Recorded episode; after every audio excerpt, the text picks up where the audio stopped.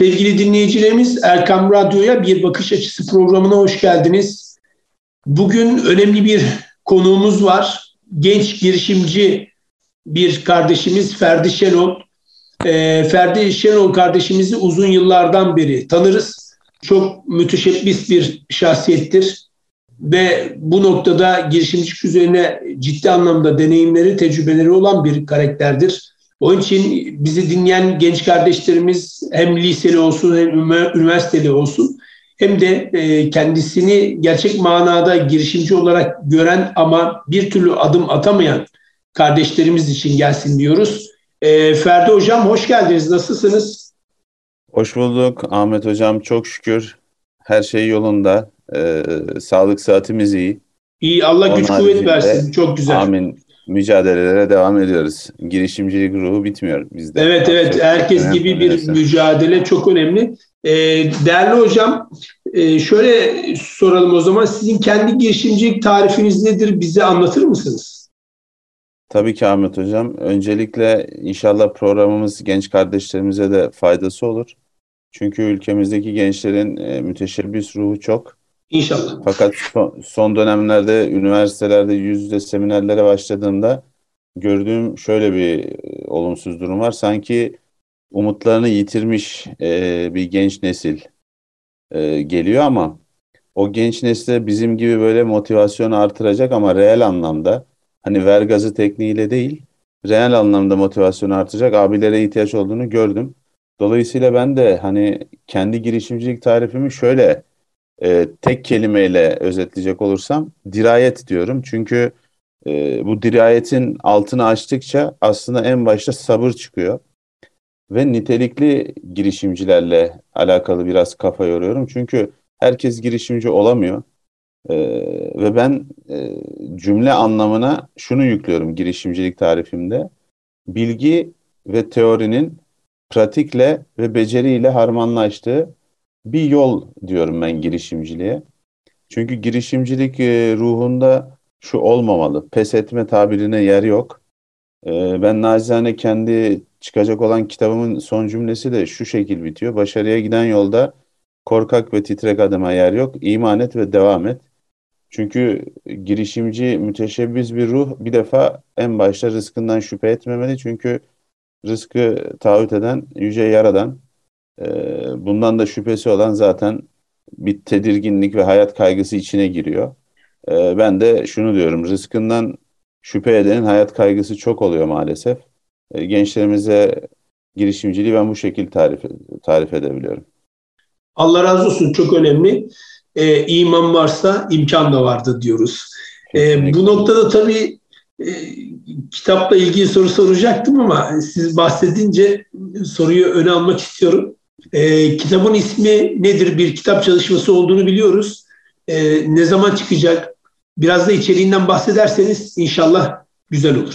Şimdi kitap hikayemizde aslında şahit olan dostlarımızdan biri de sizsiniz. E, fakat uzun yıllar önce başladığım kitap yazma serüveninde e, özellikle girişimcilik serüveninde yaşadığım e, olaylarda hayatıma dokunanlar kısmında bazı revizelere gitme yolunda e, hissettim. Çünkü hayatınız herkes olumlu manada dokunmuyor.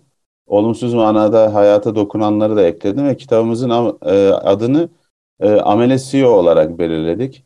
Çünkü girişimcilik ekosisteminde genç kardeşlerimizin hep bir CEO'luk hayali var. Ama şunu sorduğumda neden kendi girişiminize e, oluşturmak istiyorsunuz? E, başkasının yanında niye ben çalışıp o kadar süre çalışıp ona faydam olsun? Halbuki ben onlara tam tersini söylüyorum. Kendi işinizde başkasının yanında çalıştığından çok daha fazla çalışman gerekiyor. Ve tabiri caizse kendi işinin amelesi olmayan biri patronu olamaz. Dolayısıyla amelesiyoya yüklediğimiz ilk anlam buydu. Önce kendi işinin amelesi olacaksın ki amele kelimesiyle çok e, dalga geçiliyor ülkemizde ama bence çok kıymetli bir kelime. Alın teri ile para kazanan meslekler arasında direkt ilk sırada sayılıyor. E, ve biz de kendi motivasyonumuzu, kendi girişimcilik iş modellerimizi hep e, helal kazanç üzerine kurgulamamız gerekiyor. E, ve ayrıca biraz önce dediniz ya genç girişimci kardeşlerimizi iyi dinlesin. Bizler inşallah salih amel işleyen CEO'lar olup ondan sonra o tarz CEO'lar yetiştirmek istiyoruz. Dolayısıyla kitabımızın adını Amel SEO dedik. İnşallah yakın zamanda da bir şu pandemi olayı biraz daha rahatlasın. Bir gece yapmayı planlıyoruz. Sizin gibi değerli dostları davet edeceğiz. Ondan sonra artık piyasada şu an basıldı ama daha satışa sunulmadı. Tamam çok güzel. Hayırlara vesile olur inşallah. Ee, her insanın bir kaderi olduğu gibi her kitabın da bir kaderi vardır. Ee, kaderi inşallah hayırlı, güzel olan kitaplardan olması duasıyla diyelim. Ee, inşallah. Pekala Ferdi Hocam nitelikli girişimler çıkması için nasıl bir zemin hazırlanmalı? Şimdi önce nitelikli girişimci yetişmesi gerekiyor. Nitelikli girişimciden kastım şu, e, milli ve ahlaki değerlere bağlı girişimciler yetişmesi gerekiyor. Genelde girişimci kardeşlerimiz, herkesin biliyorsunuz ülkemizde herkesin bir fikri var. E, kimle oturursanız oturun bir sürü fikir sayıyorlar. Ama bu fikirler ne kadar ayakları yere basıyor, ne kadar hayata geçirilebilir? Bunu en iyi yaşayan benim. E, şimdi nitelikli girişimci kardeşlerimiz e, şunu yapmalı ilk evvela. Fikir aşamasında olan bir projeyi hayata geçirmeden kesinlikle lanse etmemeleri gerekiyor. Yani hayata geçirmek e, dememin sebebi şu. Mesela ben kendi iş modelimde e, Türkiye'de e, Türk damak tadına uygun Amerikan danıt ve Alman Berliner ürünü tatlısını Türk damak tadına evrilip onların reçetesinin dışına çıkıp kendi damak tadımıza, tadımıza göre uyarladık ve çok şükür Allah nasip etti bu konuda ilkiz ve başarılı olduk. Ama ben bu işi sadece fikir aşamasında Ahmet Akayazak yatırımcı rolünde olsun getirsem desem ki ya ben Donut ve Berliner üreteceğim. Alman ürünü ve Amerikan ürünü. Ama bunu Türk damak tadına göre üreteceğim. Bana yatırım yapar mısınız? Ahmet Akayazak ne diyecek? Önce bir ürünü tadalım. piyasasına bakalım ondan sonra yatırımı yapalım. Dolayısıyla biz bu startup evresini geçtik. Ve çok şükür kendi çapımızda hırslara kapılmadan e, hırs diyorum. Niye? Çünkü hırs tehlikeli bir ibare ve haslet. Dolayısıyla azimle çalışmak gerekiyor. E tabi bizi seminerlerde gören kardeşlerimiz aynı zamanda ürünü tadınca aa evet diyor farklıymışsınız. E şimdiden sonra da bu farkı lanse etmek ve duyurmak kalıyor. E, dolayısıyla hani biz şunla övünmüyoruz bu işi yaparken. İşte bir Alman reçetesi, bir Amerikan reçetesi değil. Tamamen yerli ustalarımızla argesini yaptığımız bir iş modeli ürettik. İşte nitelik burada devreye giriyor bence. E, bu şekilde Ahmet Hocam. Ee, nasıl satışlar nasıl gidiyor? Yani mutlaka pandemide bir etkisi olmuştur olumsuz anlamda ama e, başladığınız andan itibaren baktığınızda satışlar nasıldı? Biz Türkler o tadı beğendik mi gerçekten? Ben şöyle e, bunu yorum yapıyorum. E, uzaktan tadı anlaşılmıyor bir defa. Önce onu söyleyeyim. bunu tatmanız gerekiyor. Tabii e, ben ilk bu yola çıktığımda ilk bir buçuk yıl bu ürünü tutundurmak anlamında çok büyük lojistik maliyetlere katlandım. Yani e, Esenler Tekstil Kent'teydi ilk üretim yerimiz. Kurtköy'e kadar her gün 12 adet ürünü götürüyordum yani. Hani oradaki yaktığımız yakıt e, kar falan değil tamamen zarardasın ama ben ürünün nereye gidebileceğini hissettim. O da benim vizyonumla alakalı bir durum. Ve bu hikaye tamamen franchise'a dönüştü. Çünkü bir üretici franchise'a bulaştığında büyüme devreye giriyor. Dolayısıyla e, franchise serüveni oluştu ve franchise kısmında da şu an çok şükür Nişantaşı, Bursa ve Bandırma olmak üzere 3 tane e, şubemiz açık ve bu şubeler pandemi sürecinde şunu gördük. Biz hep küçük metrekarede franchise modelleri kurguladık. Hibrit kafe shoplar kurguladık. Dedik ki hani tabii pandeminin olacağını bilemiyorduk, öngöremiyorduk ama pandemi olmasa bile minimum maliyetle maksimum geliri hedefledik. Az çalışan, işte ustaya bakmayan bir iş modeliyle e, ürünlerimizi frozen food kategorisinde, donuk ürün grubu kategorisinde üretmeyi becerdik ve sattığı kadar ürünü difrizden çıkardıp çözündürüp satıyor şubelerimiz. E şimdi de nasip olursa işte Ataşehir, ondan sonra e, Başakşehir taraflarında yeni şubelerimiz de açılacak. E, hızlı büyümüyoruz çünkü Türkiye'de hani hızlı büyüyen markalara bir ön yargı var. Aa bunlar hızlı büyüdüler, yakında batarlar muhabbeti oluyor. Ama biz tabii ki e, daha önceden iki şirket batıran bir girişimci olduğum için nerede batacağımı çok iyi biliyorum. Ona göre adımlarımı atıyorum. E, pandemi sürecinde ilk 3 ay Ahmet Hocam malum herkes kapalıydı ama ondaki ondan sonraki süreçte ne kadar doğru bir iş modeli kurguladığımızı anladık. Paket servisle işimiz çok şükür e, etkilenmedi. Hatta bu süreçte bayağı memnunuz yani çok şükür. Ferdi Hocam. Buyurun. Şimdi bu sizin girişim hikayenizi ve franchising ile ilgili olan bu uzun yolculuğunuzu biraz daha detaylandırmak istiyorum. Ee, az evvel dediniz ki iki tane iş batıran dediniz. Aslında evet. siz bunu yani yolda giderken düştüğünüzü mü düşünüyorsunuz yoksa gerçekten bir ayağınız takıldı ve tekrar toparlandığınızı mı? Bu bir. İkincisi e, aslında her bir başarısızlık başarıyı doğurmaz mı? Şimdi en son söylediğiniz şey yüzde yüz doğru. Her başarısızlık bir başarıyı doğurur. Benim aslında iki tane batırdığım şirket batma tabirini şöyle kullanıyorum. Dediniz ya ayağınız mı tökezledi? Bizim orada takıldığımız konular hep e, girişimcilik ruhuyla başladığımız için öz sermayemizin olmamasıydı. Oradaki handikap. Ve birisi ilk tecrübem reklam ajansıydı. Diğeri de online satış platformlarıydı. E, dolayısıyla şimdiki süreçte de gıda işi yapıyorum ama reklamcılıkta kazandığım birikimler o e, şirketi hani batırmanın vermiş olduğu tecrübeyle burada çok daha sağlam adımlar attığımızı düşünüyoruz. Nasıl sağlam? Reklam konusunda nerelere bütçe harcayacağımızı çok iyi biliyoruz. Maliyetleri minimize etmeyi biliyoruz.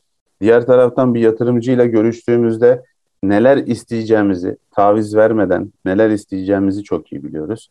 Üçüncü saç ayağında da ürünü geliştirdikten sonra piyasalara bunun penetrasyonunu çok iyi yapmayı e, hayat aslında bize öğretmiş. Bunu şu andaki gelen tepkilerden anlıyoruz. Niye tepkilerden anlıyoruz diyorum. O zamanki tökezlemeler şu anda e, bütün kapıların bizim firmamıza, ürettiğimiz ürün özelinde e, firmamıza çıkmasını sağlıyor. Ve yakın zamanda hani ilk defa e, bir yayında paylaşmış olayım seninle olan dostluğumuza istinaden. Allah razı Alman olsun. ürünü ve Amerikan ürününü Türkiye'de üretip o ülkelere ihraç etmeye çok yakınız şu anda. Numunelerimiz beğenildi ve bunu da ben e, kendi ürünüm diye demiyorum. Bir başarı hikayesi olarak adlediyorum. Çünkü insanlar oradan donuk ürün almaya e, hayaller kurarken biz onların ürettiği bir ürünü kendi damak tadımıza uyarladık ve o reçete çok beğenilmesi bu bizi mutlu ediyor ve geleceğe daha umutla bakmamızı sağlıyor. E, dolayısıyla hani o tökezleme, ayak takılma ne derseniz deyin bunu düzgün işlerseniz artı değere dönüşüyor Ahmet Hocam. Evet Allah razı olsun çok teşekkür ediyorum. Ee, tabii önemli bir nokta. Bunu üniversitelerde tabii ki anlatmıyorlar. Yani üniversiteye gidip konuşmalar yapıyorsunuz. Ee, neler görüyorsunuz? Yani çocuğun gözünde bir ışık var ama üniversite mi, üniversiteden mi anlamıyor yoksa gerçekten çevresel bir faktör mü? Benim en gördüğüm e, yani öngördüğüm ve gözlerimle şahit olduğum üniversite gençliğinde aslında umutlarının alınmasının sebebi şu. Bu işi objektif ve ayakları yere basan şekilde anlatan girişimci abilerle çok denk gelmiyorlar. Bunun da sebebi şu. Sahnede dinlediği kişiler hep teori anlatıyor Ahmet Hocam. Ya ben şuna şahit oldum. Tabii ki isim vermeyeceğim. Maalesef. Ee, bazı hocalarımız var. Gençlere teori anlatıyor. Yabancı kitaplardaki girişimcilik ekosistemini anlatıyor ama şunu atlıyorlar. Burası Türkiye. Türkiye ülkemiz çok güzel bir ülke ama avantajları da dezavantajları da var. Tıpkı yurt dışındaki anlatılan pembe tablolarda olmadığı gibi ki bunu en iyi bilenlerden biri de sizsiniz. Yurt dışı tecrübeniz de oldu. Ee, Türkiye'de gençlere sahnede konuşan kişiler hep şunu diyor. Bize mutlaka ulaşın, biz size mentorluk yapalım, yol gösterelim ama o sahneden indikten sonra hiçbir öğrencinin talebine, sorusuna cevap gelmiyor. Bunu net ifade edebilirim.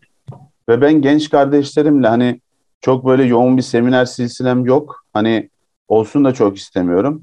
Bir üniversitede bir kere sahneye çıkma hayalim de yok. Ee, en son X bir üniversitedeydik. O üniversitemizde de 450 gençle buluştuk. Ve slide göstermedim gençlere mesela. Sadece firma logomu gösterdim slide'da.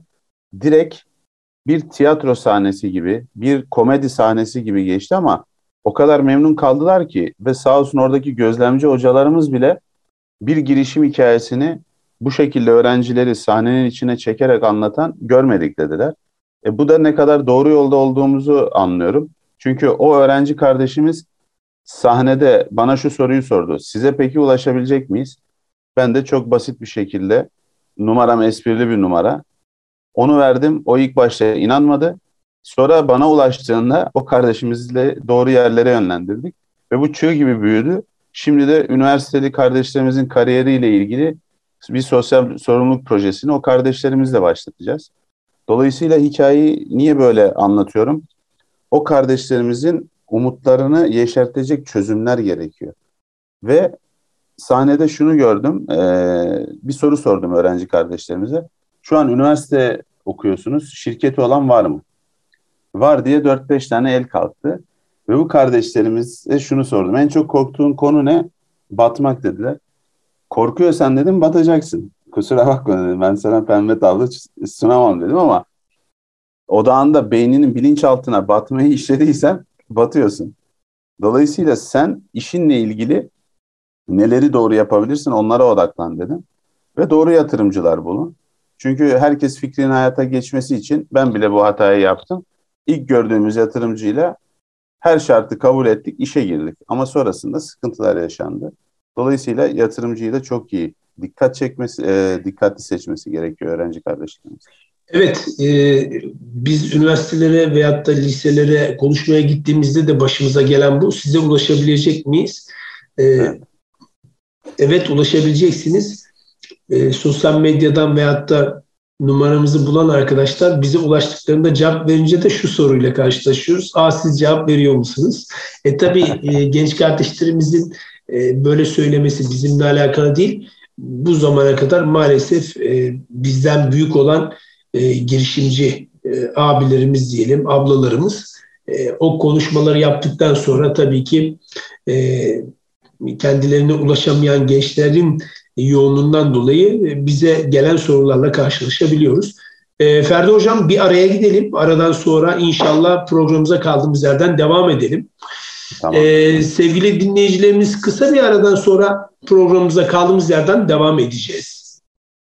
Bakış açısı programımız devam ediyor sevgili dinleyicilerimiz. Ee, genç diyorum bizimle yaşıt ama e, tabii ki genç olduğumuzu e, biz her zaman her daim düşünüyoruz. Ferdi Hocam, Ferdi Şenol Hocam'la beraber girişimcilik üzerine konuşuyoruz değerli dinleyicilerimiz. E, hocam yatırıcı, yatırımcı girişimci ilişkilerini ülkemizde nasıl buluyorsunuz? Hocam ben e, şöyle bir konudan bahsettim kitabımda da. Melek görünümlü şeytan yatırımcılar. Birinci aşama bu. Diğer tarafta da girişimci görünen girişimci kardeşlerimiz. Şimdi bu iki e, olayı çok iyi kan uyuşması olması anlamında iyi sentezlemek gerekiyor e, genç bir kardeşimiz bir fikrim var deyip birine, bir yatırımcıya sunum yaptığında evvela sunumu nasıl yapacağını da bilmiyor. Sadece o sunumda şöyle kelimeler, hep aynı kelimeler zikrediyor. Ama bu fikrim çok iyi, ama bunu ilk ben yaptım, ama şunu ben yaptım. E tabi yatırımcı da hem maddi hem manevi cebinden bir bütçe ayıracak oraya. İki taraflı buna empati yaparak yorum yapmak gerekiyor. Şimdi ben kendi hikayemden örnekle çıkacağım. Genç kardeşlerimize buradan kendi e, alacağı hissiyatı alsınlar. Ben şimdi ilk yatırımcı sunumumu hatırlıyorum. Ben de şu andaki genç kardeşlerimizin mezun olmayan birinin duygularını paylaşıyordum. Bu projeyi ben ilk yapacağım. Ayakları yere tutacak, yere basan bir proje. Tamam. Buna karşı taraf da kanaat getiriyor. Ama karşı, karşı tarafın şu soru, sor, soruyu duyduğumda demoralize oluyordum gençlik dönemimde. Diyordu ki bana yatırımcı ekibi ve oradaki onların ekip arkadaşları bir sürü kategoride departman çalışanları dinliyor seni. Diyor ki e peki bunun somut hali yok mu?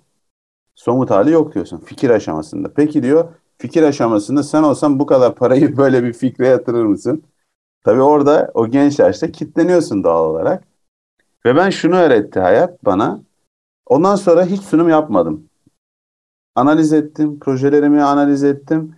Ta ki projemin somut çıktısını alana kadar. Yani kısacası şirketin fatura kesmeye başlayana kadar. E ondan sonra şunu gördüm. Fikir aşamasındayken ben de çok küçük meblalar bile verse yatırımcı kabul edecek ruh, ruh haline bürünüyordum. Niye? Çünkü proje hayata geçecek vesaire. Sonraki süreçte de şunu gördüm. Fikrin bir çıktısını aldığımızda, yatırım yap, yatırımcıya sunduğumuzda e, o zaman hisset, istediğimiz bedellerin belki 20 katı abartmayacağım para alabilecek duruma geliyoruz. Dolayısıyla yatırımcıda şunu gözlemlemesi lazım. E, girişimci, nitelikli bir girişimciye geçiyorum şimdi. Hani zaten o e, niteliksiz demeyeyim de e, ayakları yere basmayan projeleri artık yatırımcıların e, departman çalışanları çok iyi analiz edip ikinci bir toplantıya dahi değer görmüyor. E, ben kendi gıdamla gıda sektörüyle ilgili proje yaptığımda bunun somut çıktılarını masaya koydum ve yatırımı aldım. Ama ilk aldığım yatırımda da atladığımız şuydu. Karşı taraftaki yatırımcının hissiyatına hiç önem vermedik. Ne amaçla bu yatırımı yapıyor? Kısa vadede mi bir şeyler bekliyor? Orta mı uzun vadede mi? Yoksa gerçekten vizyona mı yatırım yapmış? Burada ben ilk tecrübemde sadece maddi kaygıları düşünülerek yatırım aldığımı gördüm. Ve o yatırımdaki ortaklarımızla sonlandırdık olayı. E şimdiden sonra ne yapıyoruz? Bir yatırımcıyla masaya oturduğumuzda kesinlikle karşı taraf sözleşme hazırlarken çünkü sözleşme yatırımcıdan geliyor ilk. O sözleşmede beni de kollayıp kollamadığına bakıyorum. Ama daha gençken, daha toyken buna bakmıyor nefis. Yeter ki proje hayat bulsun. E, dolayısıyla girişimci kardeşlerimiz bir projeyi yatırımcıya sunarken yatırımcının elleri titremeden hem kendini hem girişimci kardeşimizi kollayıp kollamadığına bakması gerekiyor. Gerçekten öyle. Önemli noktalardan bir tanesi herkes tabii ki insan evladı ister ki e, projemiz hemen değil mi bir e, startup Kesinlikle. niyetiyle bir paraya dönsün ama evet. bu birazcık da zamanla alakalı yorulmak lazım, yoğrulmak lazım. E, önce ham olmak lazım, sonra pişeceğiz, sonra da oldum demek lazım ki olduma daha da çok var. E, e, Ferdi Hocam pandemi sürecinde e, sizin franchising girişimleriniz etkilendi mi? Eğer etkilendiyse nasıl etkilendi? buradan bir çıkış oldu mu? Şöyle e, Ahmet Hocam, biz ilk franchise vermeye başlamadan önce e, Göktürk'te kendimiz bir şube açıp e, oradaki yazılımlarımızdan tutun ürünlerimizin tezgahta vereceği tepkilere, müşterilerin ürünleri tattıktan sonra oluşacak aidiyet duygular, duygularına bakacak kadar analizler yaptık ve bu iki sene boyunca gelen bütün franchise taleplerini hep öteledik. Onlara dedik ki biz hazır olunca sizlere döneceğiz ve bu süreçte bir veri tabanımız oluştu. Tabii biz Göktürk'te ki şubemizde şunu gördük. Türkiye'de bir istihdam sorunu var ama aslında istihdam sorunu da yok bir yandan. Biz orada mesafeler, vesayetler uzak diye çalışan personel bulamadık. Tam ikinci yılımızı doldururken dedik ki yazılımlarımız oturdu, franchise sistemlerimiz oturdu. Artık bu işi yayabiliriz ve 20 ile 50 metrekare arasında konseptler oluşturmaya karar verdik. Çünkü insan nefsi şey istiyor. Büyük metrekarede e, kafe shoplarım olsun, işte misafirlerimi ağırlayayım. O değil. Biz tamamen minimum bütçeyle nasıl bir kar marjı elde edebilir? Bunun kurgusunu yaptık ve çok şükür ilk franchise'ımızı Bursa'da verdik. Tabii Bursa'da verirken Anadolu insanının taleplerine göre de ikinci bir marka oluşturma gereği duyduk. İkinci markamızda da menüyü genişlettik. Nasıl genişlettik? Anadolu insanı Berliner ve Donut ürününü tamam duyan kişi bizi buldu internetten ama sabah ya da öğlen vakti neler satacağım kaygısına girdi. E, ne satmak istiyorsanız derken biz de orada işte sabah grubu ürünleri, börek, poğaça, açma vesaire bunları da o menüye ilave ettik. Ve Anadolu'da ilk şubeyi Bursa'da açtık. Tabii Bursa'da açtık. Oradaki olayda franchise'ımız çok memnun. Ee, ve Bursa şu an dördüncü yılına giriyor. Sonraki süreçte Nişantaşı franchise'ımızı açtık. Orada da daha Avrupa'yı menümüzü e, satışa sunduk. Orası da iki buçuk yılı açtı Ahmet Hocam. E, sonraki süreçte de Bandırma şubemiz açıldı. E, o da üçüncü yılına giriyor tahminim. Biz franchise'larımız aile gibi olmayı öngörüyoruz. Çünkü dünyadaki franchise mantığına baktığınızda o teorideki kitaplardan çıkan sonuç şu. Franchise veren kişi çok para hırsıyla hareket ettiğinde franchise'ı aslında kazandırtmıyor. Sadece başa baş noktasında tutuyor. Hep bir havuç veriyor. Bak kazanacaksın. Yok bu ay şu ay derken. Ama biz karlılığı baştan ortaya koyduk. Ve şu an 3 franchise'ımız da çok memnun. Yakında 4. 5. 6. gelecek. Franchise'larımız ilk pandemi süreci girdiğinde 2020 yılı Mart ayında o 3 ay kapalı kaldığı dönemde bir tedirgin oldular. Nasıl olacak? İşte her yer kapalı vesaire. Dedim biz size pandemi olmadan önce de neyi vurguluyorduk? Paket servis, evlere servis. Bu, bu olaya oynamamız gerektiğini düşünüyoruz. Pandemi olsun olmasın. Tabii şubelerimiz 3 aydan sonra sadece pakete açıldığında kafe, restoranlar burada ne kadar haklı olduğumuzu gördüler ve o süre zarfında işe olan talep, bizim ürünlere olan talep daha çok evlere girince marka değerimiz artmış oldu aslında. Ve şu anda bizim ürünü tadan evet gerçekten siz farklıymışsınız deyip bir sürü beğeni mesajları var. Hatta geçenlerde online satış platformumuzdan e, ürün satın aldılar. E, Antep, Erzurum, Adana bölgesine. Ve gelen mesajlar şöyle ya iki gün kargo da geldi ama ürün böyle taze, böyle nefis işte tadı gerçekten Avrupa'dakinden farklı demeye başladılar. Ve Almancı bir aileye denk geldik. Bizim Almanya'da ürün yemiyormuşuz diye bir tabir kullandılar. Bu da bizi mutlu ediyor. Ee, pandemi sürecinde de bu, bu şekilde markamıza çok faydası oldu aslında. Ama tabii ki Allah sağlık nasip etsin. Bu pandemi bitsin. Ee, sağlık oldu mu her şey oluyor. Amin inşallah. Allah razı olsun. Pekala hedef nedir? Şimdi bir hedef, dünya markası diyebilir miyiz? Kesinlikle yani e, az çok beni şahsen de tanıyorsunuz Ahmet Hocam. Hani küçük hedefler yok. Zaten küçük hedef tutmanın anlamı yok. Ya büyük yapacaksınız bu işi ya da yapmayacaksın. Hani kendini aç bir şube otur yine ekmeğini kazanırsın. Ee, bizim hedefimiz şu. Öncelikle bu tadın doğduğu topraklara e, Almanyalar, Amerikalar, işte Hollandalar, Fransalar olsun. E, buralara bu ürünü ihraç etmek. Ve pandemiden önce aslında biz numuneleri gönderdik. Pandemi olmasaydı bugün 7-8 ülkede ürünlerimiz tır bazında gidiyor olacaktı. Ee, geçen haftalarda bir Katar'a ürün numunesi gönderdik. Onlardan da güzel geri dönüşler aldık. Ee, biz tabii Avrupa'ya ürünümüzü sokmak bir başarı ama Orta Doğu tarafında da Türk ürünlerine olan beğeni ve talep yatsınamaz bir gerçek. E bunu da şu andaki şubelerimizden olsun, e, Katar'a gönderdiğimiz, Kuveyt'e gönderdiğimiz numunelerden olsun çok iyi anlıyoruz.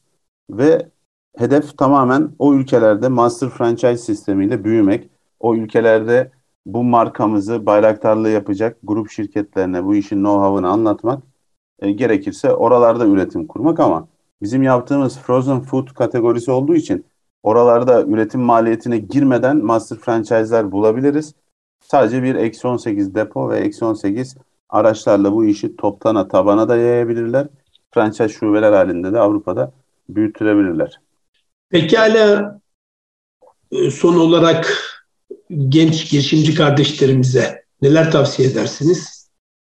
Tavsiye şu, e, öncelikle dinleyecekleri kişileri çok iyi seçmeleri gerekiyor. Ama tabii e, siz daha çok sahnelere çıkıyorsunuz Ahmet Hocam. Gerek yazarlık tecrübeniz, gerek eğitimci yönünüz. O sahnelere çıkan kişileri gençlerde hep şöyle bir beklenti var. Fenomen olsun, ünlü olsun, ben onu tanıyayım, şunu tanıyayım.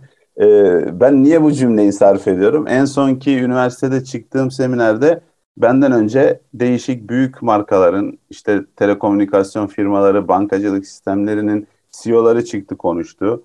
E, CFO'ları çıktı konuştu. Tabii konuşmacı listesine gençler bakınca orada bir tane Berliner'dan üreten bir marka sahibi olarak duruyor. Acaba ne konuşacak? Yani tanımıyoruz, bilmiyoruz. E tabii biz konuşmaya başladık. E, e, arada da ürünümüzü yedirdik öğrencilerimize. Ama tabii o ürünü üreten biz olduğumuzu anlatmadık. Bir baktım işte seyirci koltuğunda herkes benim ürünü yiyor. Ondan sonra girişimci hikayemi anlat, anlatmaya başlayınca gençler bir ürüne bakıyor bir bana bakıyor. Ee, ve doğru bir hikayeyle yola çıktık. Girişimci kardeşlerime şunu ilk olarak söylemiş oldum. Doğru kişileri dinlesinler. He, biz bunu kendimiz çok doğruyuz anlamında söylemiyorum. Onlar kendilerini analiz etsinler. Ee, biz sadece şunu anlatıyoruz gençlere. Objektif, şeffaf. Şeffaf olma, olma olacağımızla alakalı bir garanti veriyoruz o kardeşlerimizle ve ulaşılabilir olacağımızla alakalı bir garanti veriyoruz. E tabi bunda burada da e, kişinin kendi vizyonuyla alakalı bir durum. Biz niye ulaşılabilir olmayı seçiyoruz? Gerek sizin adınıza konuşayım, gerek kendi adıma.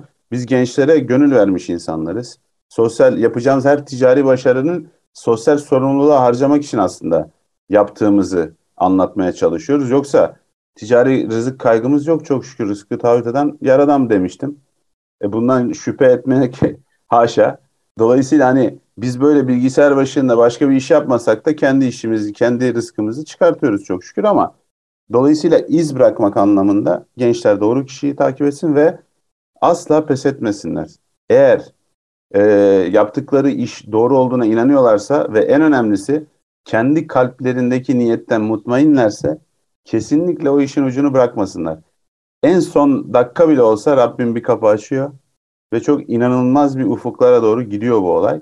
E, ben kendi iş modelimde de öyle. E, beni hep dirayet kelimesinin karşılığı olarak anlatır yakinen tanıyanlar.